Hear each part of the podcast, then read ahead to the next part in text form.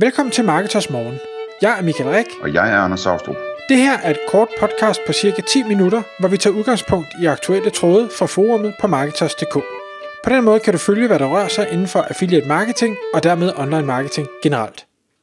Godmorgen Michael. Godmorgen Anders. Klokken er 6, det er tid til Marketers Morgen igen.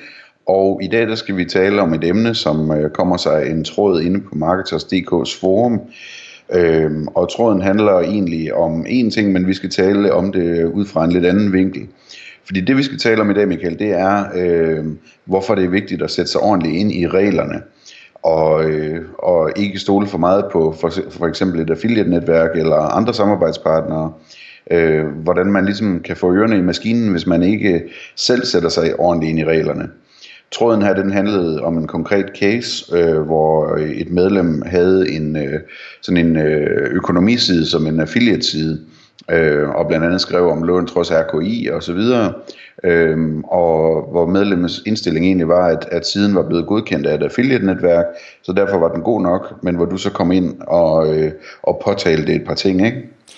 Jo, eller den, den var faktisk lidt omvendt. Man kan sige, jeg tror, den startede med et helt andet emne. Det er sådan set ligegyldigt, hvad den startede om. Men jeg øh, hvad hedder det, tog så et kig på siden og tænkte, hov, øh, nu er vi i, i slutningen af 2019. Der har været rigtig meget gennem hele 2019 omkring det her med forbrugslån, og hvor forfærdeligt det er, hvordan øh, øh firmaerne bundefanger folk, og hvad er det synd for alle de her mennesker, der havner i de her fælder. Der er en masse politisk...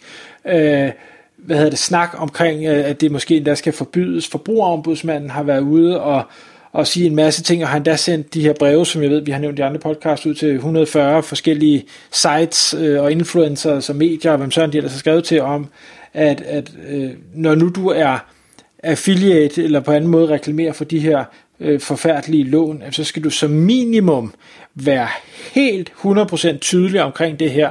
Der skal du nærmest øh, ja, du, du skal ikke kun opfylde eller leve op til de gældende regler, du skal, du skal gå endnu længere end det næsten.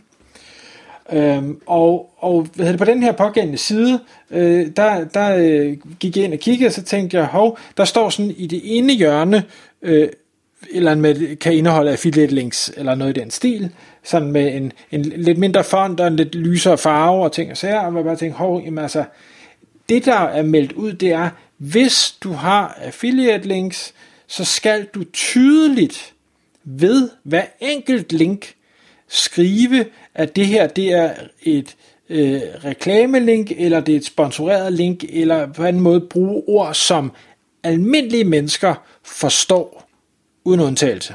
Altså, at du bliver kompenseret for at have det her link. Så affiliate er ikke godtaget, og det må ikke stå et sted, hvor man nemt kan overse det.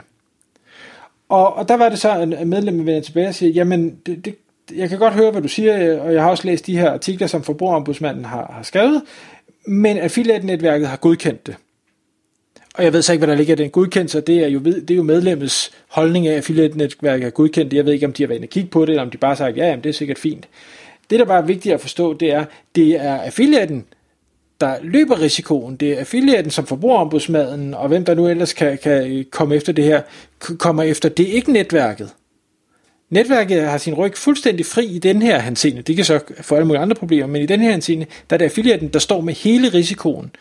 Så at, øh, at tro på, at, at netværkets ord er gode varer, når de jo har en interesse i, at øh, at du bliver ved at reklamere for det her, og du måske gør det så utydeligt som muligt, sådan så du får flest muligt til at klikke, og dermed skaber flest mulige kommissioner. Det, det synes jeg er en, det er en farlig tilgang, eller man skal i hvert fald være bevidst om, at det er den tilgang, man, øh, man så tager. Ja, og der er jo egentlig mange regler, man skal sætte sig ind i. Ikke? Der er mange sådan øh, lignende situationer, man, man kan sidde i, når man enten har en webshop eller er affiliate. Ikke? Jamen altså hele det her online, det her, øh, jeg har jo i hvert fald brugt rigtig meget tid på i løbet af 19 øh, med øh, diverse webinars omkring øh, GDPR, omkring spamlovgivning, omkring øh, cookie-lovgivning, øh, vi har snakket copyright, vi har snakket øh, skatte, momsregler, og ting og sager, markedsføringsloven, alt det her. Og hver eneste øh, seance, eller hver eneste undervisningsting, jeg har lavet med, med advokater, revisorer, hvem vi nu ellers har haft i studiet, der går jeg derfra og bare tænker, hold nu fest for det her det oppe ad bakke.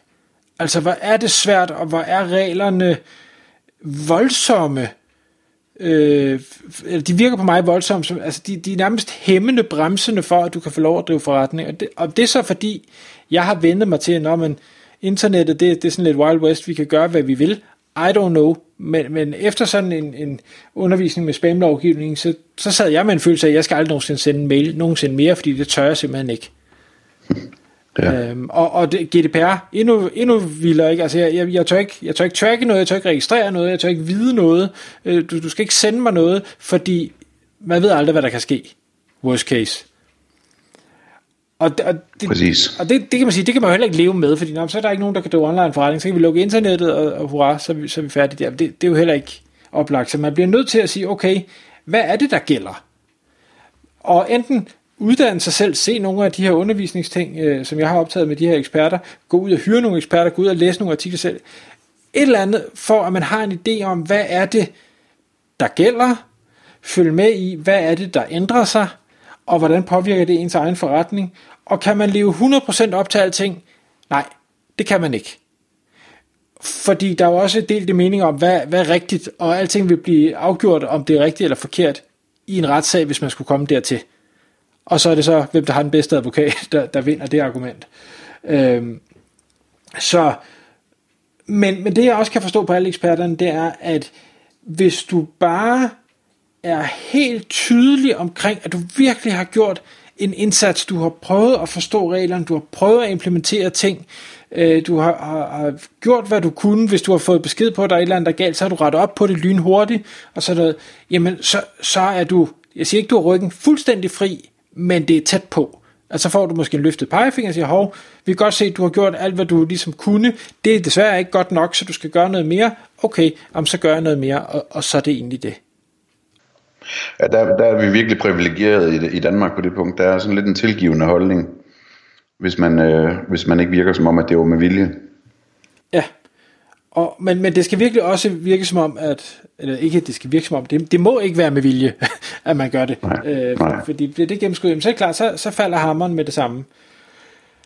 Og så kan man så sige, Anders, vi, vi er jo begge to lidt i den her situation. Vi, vi laver noget øh, på nettet. Øh, jeg optager, jeg er så heldig, at, at jeg kan få en masse eksperter i studiet og, og tale omkring de her ting, og jeg kan så stille alle de spørgsmål, jeg er i tvivl om, og, og få den her sparring. Hvis nu man ikke har den mulighed, hvordan vil du gribe an og sætte dig ind i alle de her ting?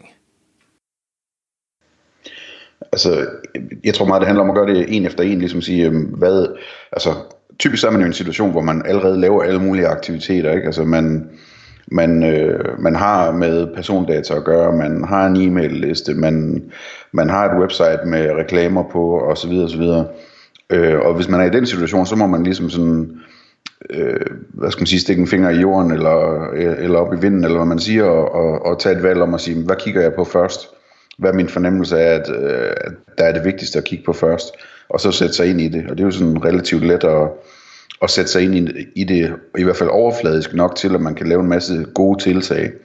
Øhm, og hvis man gør det den anden vej rundt, hvor man skal starte noget helt nyt, jamen øh, der, der igen step by step, så siger man, jamen øh, før jeg starter noget, så sætter jeg mig lige ind i sådan, i hvert fald overfladisk, hvad det er, der er reglerne her. Øh, sådan så jeg har tænkt det med fra starten, inden jeg øh, tegner det, jeg skal have bygget her. Øh, det, øh, jeg tror sådan en tilgang i den stil vil være, vil, vil være den mest realistiske. Øh, den perfekte tilgang, den, øh, den tror jeg altså ikke på. Øh, det, det, der er simpelthen for mange regler og, og for mange begrænsninger til, at man, at man ligesom kan være helt perfekt hele vejen igennem. Øh, og sådan, altså, sådan er verden jo indrettet. Der, der er nogle grå zoner, hvor, hvor man må hvor man må sno sig lidt og, og, og prøve at få det til at virke. Øh, og hvor det heller ikke er helt klart, hvad reglerne faktisk er, og, og hvad en, en retssag vil, øh, vil, hvordan den vil falde ud. Ikke? Mm.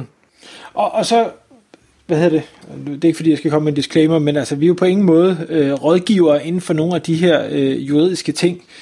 Øh, jeg, jeg kan dog ikke lade være at tænke sådan i min egen situation, at jamen, der, der vil nok være en forskel på, på lille bitte mig og øh, Google eller øh, Rockwool, eller øh, Mærsk, eller øh, sådan nogle øh, mastodonter, som øh, jo selvfølgelig har, har mange flere berøringsflader, øh, har, har mange flere penge. Jeg siger ikke, at, at man nødvendigt, eller at, at staten eller offentlig instans går efter dem, der har mange penge, men, men jo, det gør nok lidt alligevel, at, at kan man udskrive en stor bøde, så vil man hellere gøre det, end at man skal bruge lige så meget krudt på en, på en måske lille fisk.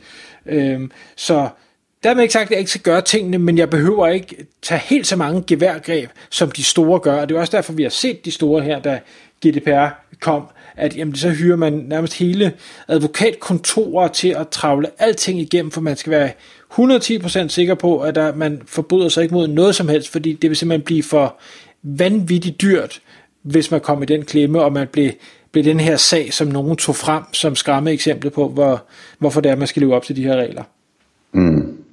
Ja, så kan man jo også beskytte sig i en eller anden udstrækning ved ikke, øh, altså ved at prøve at undgå at være personligt hæftende på alting, ikke? altså bruge nogle selskaber og nogle ting, som gør, at hvis man har overset noget, at det så ikke er ens person, der, der skal betale, der skal betale millionbøden bagefter nødvendigvis.